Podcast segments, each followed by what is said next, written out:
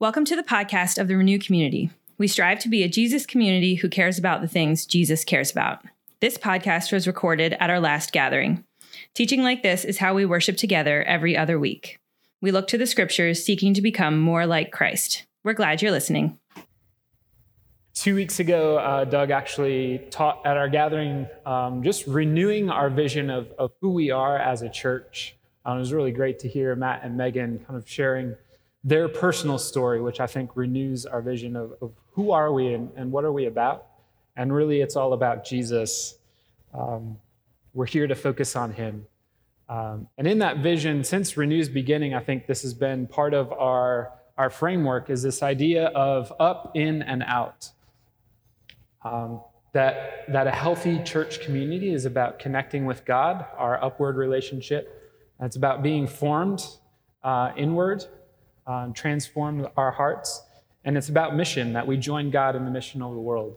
Uh, and Doug kind of reframed this up, in, and out a little bit uh, two weeks ago. In terms of the up, we're all about seeking Christ's presence. Uh, we want to meet Jesus. We want to be in relationship with God and continually pursuing Him because He's right here, right now. And so we, we want to seek God's presence. Um, and in that formation, how are we being transformed and formed into the image of Christ for the sake of others, for mission? That God wants us to join in his mission. And we do this by uh, increasing joy and decreasing suffering and creating beauty and sharing the good news of Jesus in word and deed with other people. Uh, and around this, and Doug shared this last time, and I don't, I don't have it on the diagram because I'm not really all that tech savvy. Is this big circle of with, that all of this is with one another. And over the next few weeks, we're just going to dig into this because this is who we are. This is what we're about. Uh, and so this morning, I, I'm gonna, I want to dig into God's presence. What do we mean by that? How do we, how do we pursue God's presence? And um, I feel like the story that was shared and Doug's prayer, like we've already been doing this. Worship together. The presence of God is a key theme throughout the scripture, if not the key theme of all of scripture.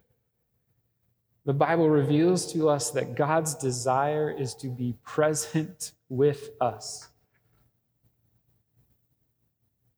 He's present right here right now.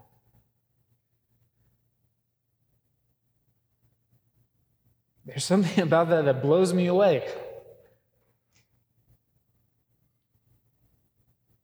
The God of all the universe, the God of creation, is right here, right now.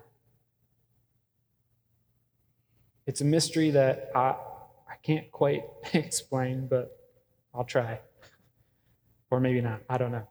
But since creation, God has sought to make his presence known to and in his creation. God longs to be present with people, with all of creation, because God desires to make himself known to us, to be in relationship with us. God loves us. God wants to be with us and wants us to be with him. So we start in the beginning in Genesis and God creates, and He's in this garden. He creates so that He can inhabit this garden with Adam and Eve. Verse 3 8, this is actually after Adam and Eve disobey God. It says, God was walking in the garden in the cool breeze. God was present and seeking his people, seeking Adam and Eve, even though they were hiding from him. And we see it all the way in the end of Scripture. The story plays out in Revelation 21. John writes, apparently, Revelation is a theme today. Um, I'm just going to read this and not try to explain it. But then I saw a new heaven and a new earth, for the first heaven and the first earth had passed away, and there was no longer any sea. I saw the holy city, the new Jerusalem, coming down out of heaven from God, prepared as a bride beautifully dressed for her husband.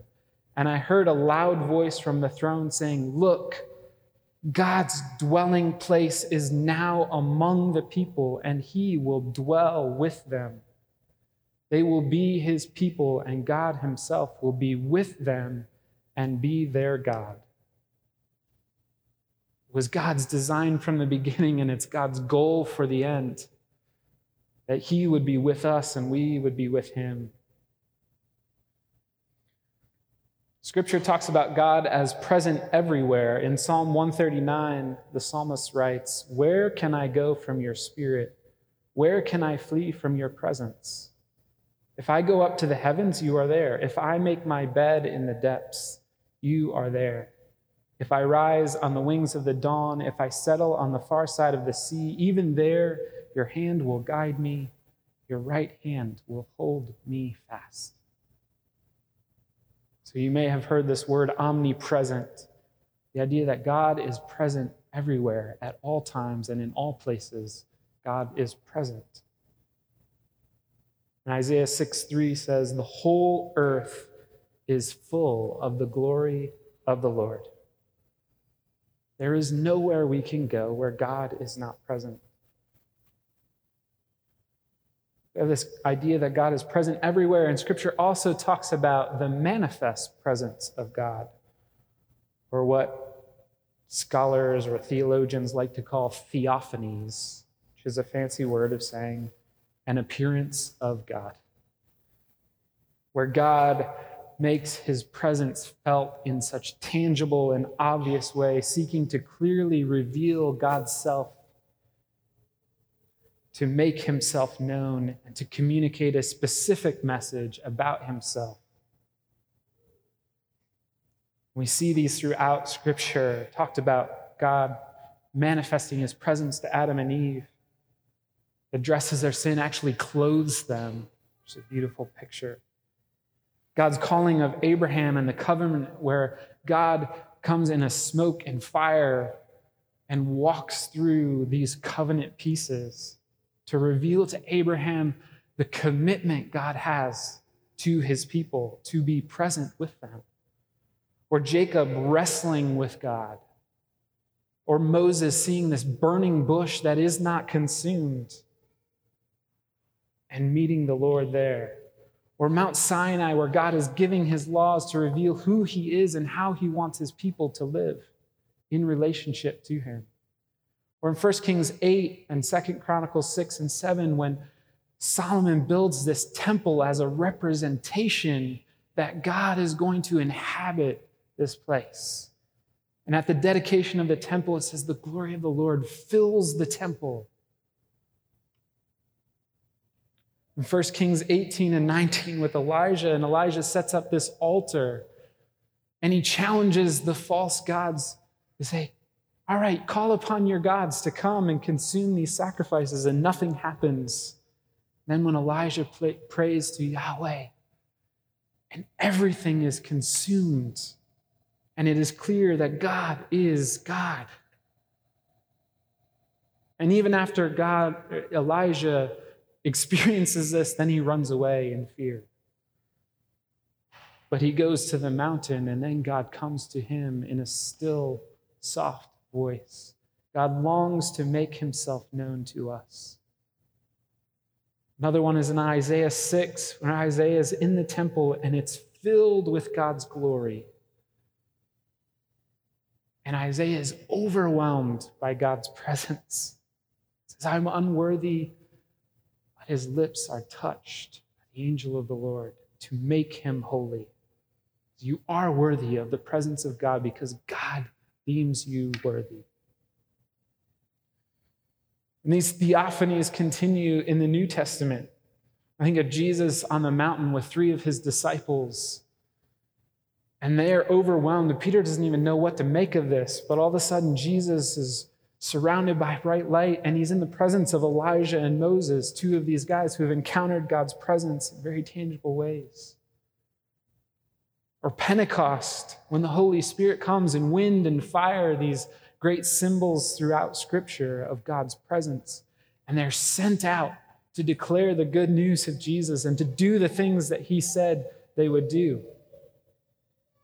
Or Paul on the road to Damascus, when all of a sudden he's blinded by a light, and knocked to the ground, and he hears the voice of Jesus And why are you persecuting me?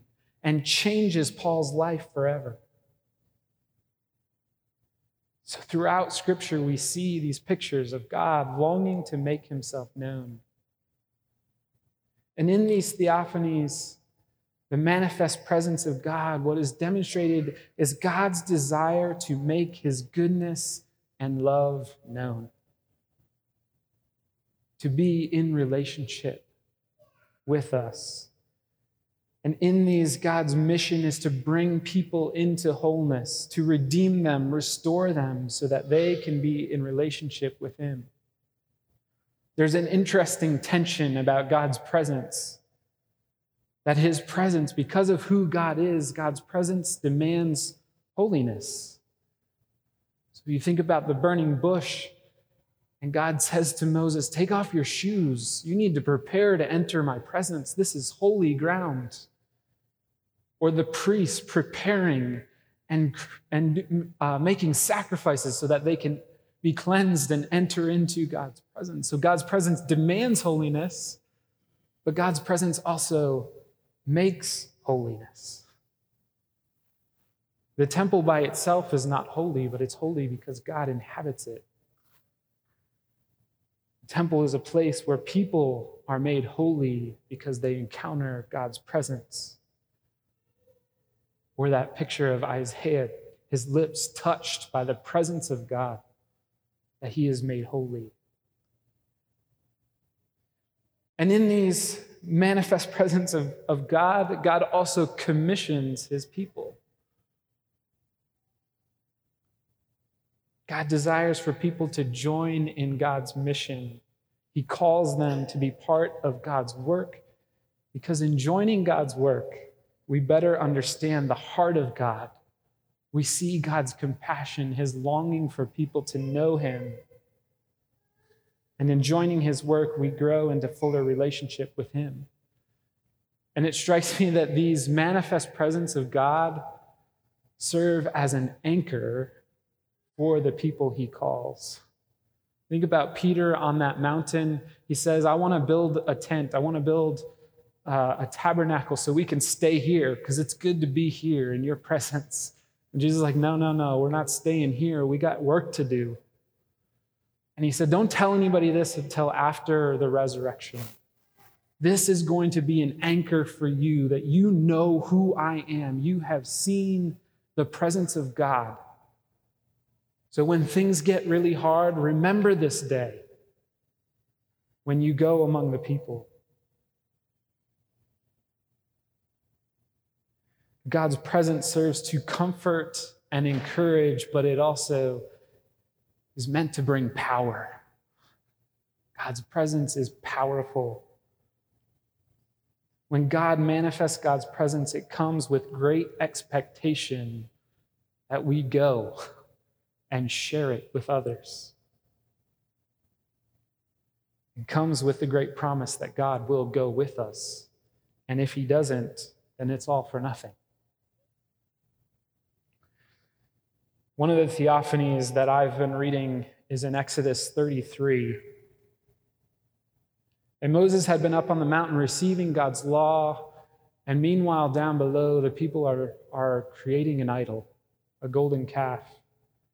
And this angers the Lord greatly because they're replacing his presence with the presence of something far less.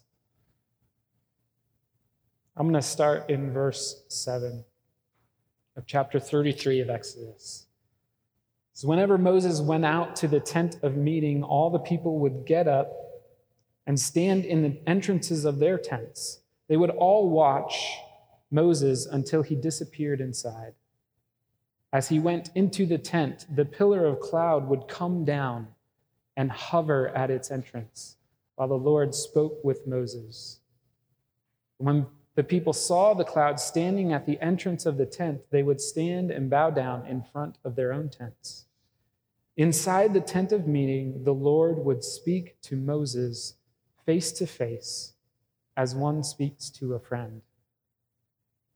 Afterward, Moses would return to the camp, but the young man who assisted him, Joshua, son of Nun, would remain behind in the tent of meeting. One day Moses said to the Lord, You have been telling me, take these people up to the promised land, but you haven't told me whom you will send with me. You have told me, I know you by name, and I look favorably on you. If it is true that you look favorably on me, let me know your ways so I may understand you more fully and continue to enjoy your favor. And remember that this nation is your very own people. The Lord replied, I will personally go with you, Moses, and I will give you rest. Everything will be fine for you. Then Moses said, If you don't personally go with us, don't make us leave this place. How will anyone know that you look favorably on me, on me and on your people if you don't go with us? For your presence among us sets your people and me apart from all other people on the earth. The Lord replied to Moses, I will indeed do what you have asked, for I look favorably on you, and I know you by name. Moses responded, Then show me your glorious presence. And the Lord replied, I will make all my goodness pass before you, and I will call out my name, Yahweh, before you. For I will show mercy to anyone I choose, and I will show compassion to anyone I choose. But you may not look directly at my face, for no one may see me and live. The Lord continued, Look, stand near me on this rock. As my glorious presence passes by, I will hide you in the crevice of the rock and cover you with my hand until I have passed by. Then I will remove my hand and let you see me from behind, but my face will not be seen.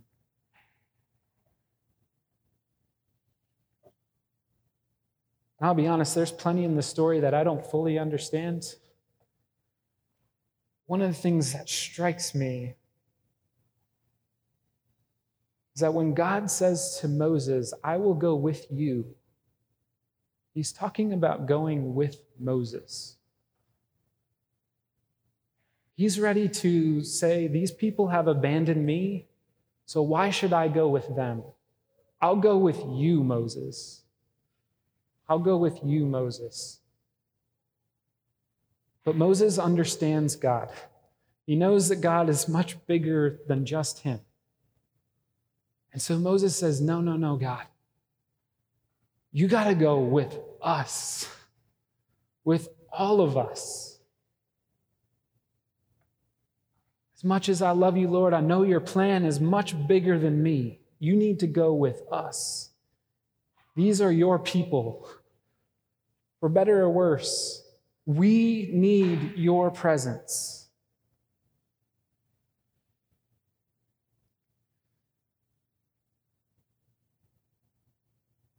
And I think that Moses got that because of the face to face, intimate relationship that he was able to have with the Lord. And he desired that for others. Numbers 11, we see that God's that Moses' heart is attuned to God's heart. So he wants his presence not just for himself, but for everyone. In Numbers 11, God pours out his spirit, his presence on 70 leaders who begin prophesying. They begin declaring the word of the Lord, revealing God to other people. And then God pours out his spirit on Eldad and Medad, who prophesy. And Joshua is concerned, and he goes to Moses and says, Tell them to stop. You need to be the one prophesying. And Moses says, No, no, no, no, no. Are you jealous for my sake? Would that all the Lord's people were prophets and that the Lord would put his spirit on them. Moses longed for God's presence to be upon his people. And that's what God desires. God longs to make himself known to us, for us to enter into his presence. And so, if God is present everywhere, and God longs to make his presence known to us, why does it feel like God is not present sometimes? Why don't we experience God's manifest presence? What are the barriers or blinders that keep us from seeing God or experiencing God or noticing God? And this is not a rhetorical question. What keeps us from experiencing the Lord's presence? What are some of those blinders or barriers? Feel free to shout them out. Believing lies. Mm. Pain. Mm. Waiting for answered prayer. Yeah, not yet answered prayer.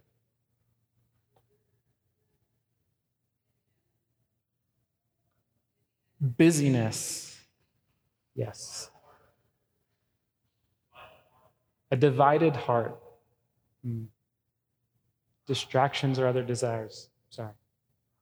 Pride. Not wanting to change.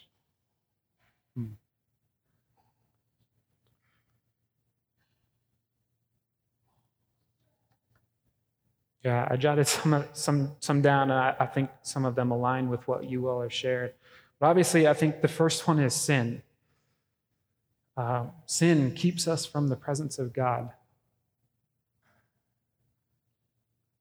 Uh, you may have heard this the, the biblical word for sin has this idea of missing the mark. Uh, and maybe you've heard that before missing the mark. And I, have often thought about that as like, okay, like God's perfection, like, you know, obeying God's law perfectly, and I haven't obeyed it perfectly, so I've missed the mark. But what is the mark? The mark's not some obedience to a law. The mark is God's presence, relationship with God. So anything that I choose that takes me away from God is that sin. So that becomes a barrier. And then the difficult, the really hard part about sin is then, then we get locked up in guilt and shame and ah, I can't go to God. that song we sung earlier, God pursues us and makes it possible for us to come back. His kindness, He's longing to forgive us. We will turn back to Him.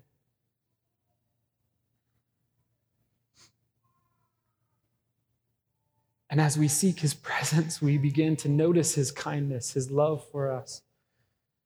And it becomes easier and easier to turn back to Him when we miss the mark. Some other things, circumstances or pain, when things aren't good, when things don't seem good, we're dealing with illness, sickness, pain, unanswered prayer. It can be hard to believe that a good and loving God is present when things aren't good, or when we experience these really hard emotions how could God be present in the midst of those and let us feel such difficulty, such pain?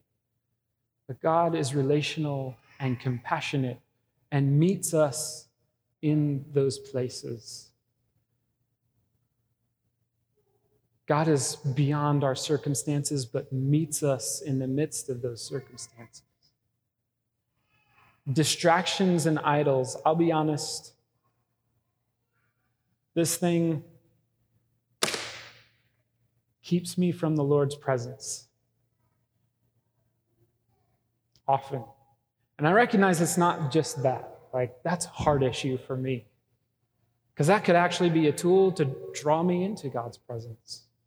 But right now, it distracts me.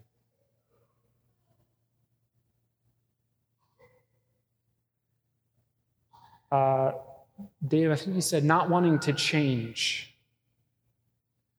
I wrote down attachment to our comfort. Something, sometimes things seem really good. And I don't want to change. If God shows up, He might actually want something from me. He might want to change something in me. Busyness, to do lists, our own agenda, feeling like we've got things to do. fear, unforgiveness, assumptions about what God's presence should look like. that God's presence should look a certain way, and if it doesn't look that certain way, then how could God really be present? But maybe God's doing something more than we could imagine, or something different than we could understand. In the midst of all of this, God's ultimate theophany, his most manifest presence, is the incarnation of Jesus. God takes on flesh to reveal God's truest character, to redeem and restore people to right relationship with God. Jesus meets the demands of holiness, and his presence makes holy. Through his life, death, and resurrection, Jesus manifests God's presence and brings people back into right relationship with God so that we can be present with him. In Jesus' presence, people are healed, the blind see, oppressed are set free, all of those blinders and barriers, Jesus destroys them. Sinners forgiven, people delivered. And Jesus says his followers will do these things also as we seek God's presence, and God's presence enacts God's mission. This is why we do church to encounter God's presence and to manifest his presence. Ephesians 2 17 through 22, Paul writes this Jesus came and preached peace to you who were far away and peace to those who were near. For through him we both have access to the Father by one Spirit. Consequently, you are no longer foreigners and strangers, but fellow citizens with God's people and also members of his household you are a child of God, invited into God's family, invited into his house where he lives. Built on the foundation of the apostles and prophets, with Christ Jesus himself as the chief cornerstone, in him the whole building is joined together and rises to become a holy temple in the Lord. In him, you too are being built together to become a dwelling in which God lives by his Spirit.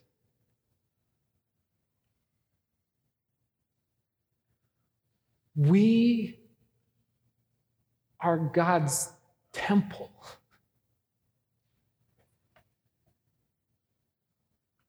We are God's temple. God lives in us right now, right now, right now. God's presence is in each one of us.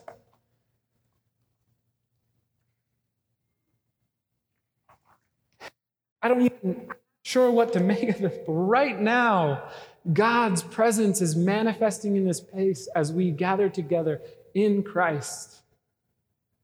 Wherever you're at, whatever those blinders or barriers are right now, Jesus here.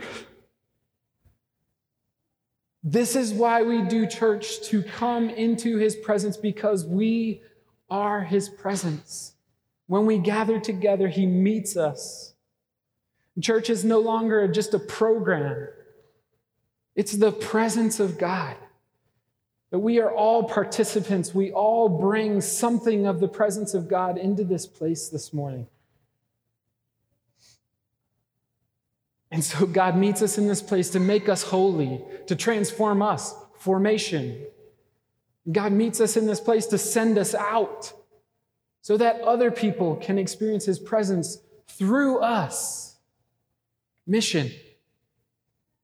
The living God dwells in us and manifests his presence through us wherever we go. His goodness and love is being made known in us, to us, through us. I know our kids are back, but Matt and Megan already told us that, you know what, those kids are part of that temple too. God's presence is in them.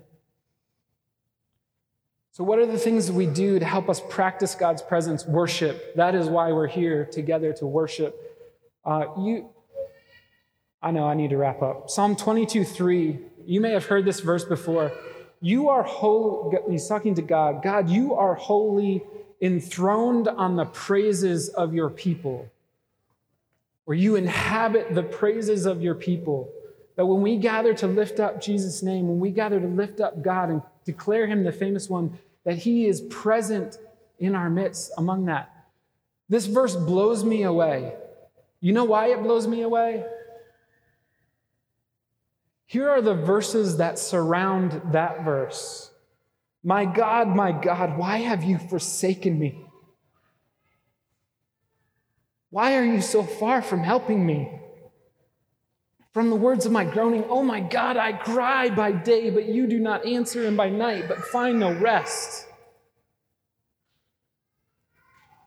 In you our ancestors trusted. They trusted and you delivered them. To you they cried and were saved. In you they trusted and were put and were not put to shame. But I am a worm and not a human, scorned by others and despised by the people. My God, my God, why have you forsaken me? And yet in the middle of that, he says, God, you are holy and enthroned on the praises of your people. Even though I can't feel you right now, I know you're here because I'm in the midst of your people. That is why we come here this morning. When our Gerald Wilson wrote this, and I think this is profound, when our faith is undermined by our circumstances and we are tempted to despair altogether, sometimes our only remaining hope is to place ourselves within the worshiping community of God's people. There he is praised. Even if we are unable to praise him. There the mighty acts of God are proclaimed even when we cannot see them. There God is present. Here God is present. Even if he feels absent to you right now, he is present. And this community surrounds you, and his presence surrounds you right here, right now. We do church so that we can pray together. And John mentioned the prayer team earlier. This prayer team, this isn't available, this is vital. A couple weeks ago, I, at the end of gathering, I came up for prayer because I, I had a lot of things on my mind about the things I needed to do. And Mike and Deanne brought the presence of God into my life and reminded me who I am, who God is, and that God was with me, even though I was distracted by all the things I needed to do. And so I left out of this place knowing I was in the presence of God and his presence was going with me. Our prayer team isn't just available, it is necessary. That's what we do as we gather together. We can practice God's presence in our daily lives. There are some great disciplines such as centering prayer, which is basically just shutting up and listening and just putting yourself in the presence of God. Or the prayer of examen, where you invite the Holy Spirit to take you through your previous day and say, God, where were you present? I need to notice where you were present. And where did I feel like you weren't present? We can also pick out reminders. What are things that remind us of God's presence? So even though this phone is a distraction to me, I have an alarm that goes off at 11:13 every day and reminds me to pray for the Holy Spirit. So it can actually help me enter back into the Lord's presence. I know Lindsay Smith was talking about the importance of birds for her, that they remind her of God's presence. Scripture, we read Scripture because it is the manger that bears the word. Jesus is present in the Scripture, so we encounter his presence. We encounter his presence that we share stories. Write the story of your life and note how God was present because that becomes an anchor for you to remind you of how God has worked. We'll show you how God desires to work right now and how he will work in the future. Consequently, you are no longer foreigners and strangers, but fellow citizens with God's people and also members of his household, built on the foundation of the apostles and prophets, with Christ Jesus himself as the chief cornerstone. In him, the whole building is joined together and rises to become a holy temple in the Lord. And in him, you too are being built together to become a dwelling in which God lives by his Spirit. Surely goodness and mercy follow you all the days of your life. You live in the house of God through Christ forever. Amen. Thank you for listening to the podcast of the Renew community. This in no way should replace the formation within a community of Jesus followers. If you are looking for a church, would like more information about Renew, or would like to give financially to this ministry, check out our website at renewcommunity.org.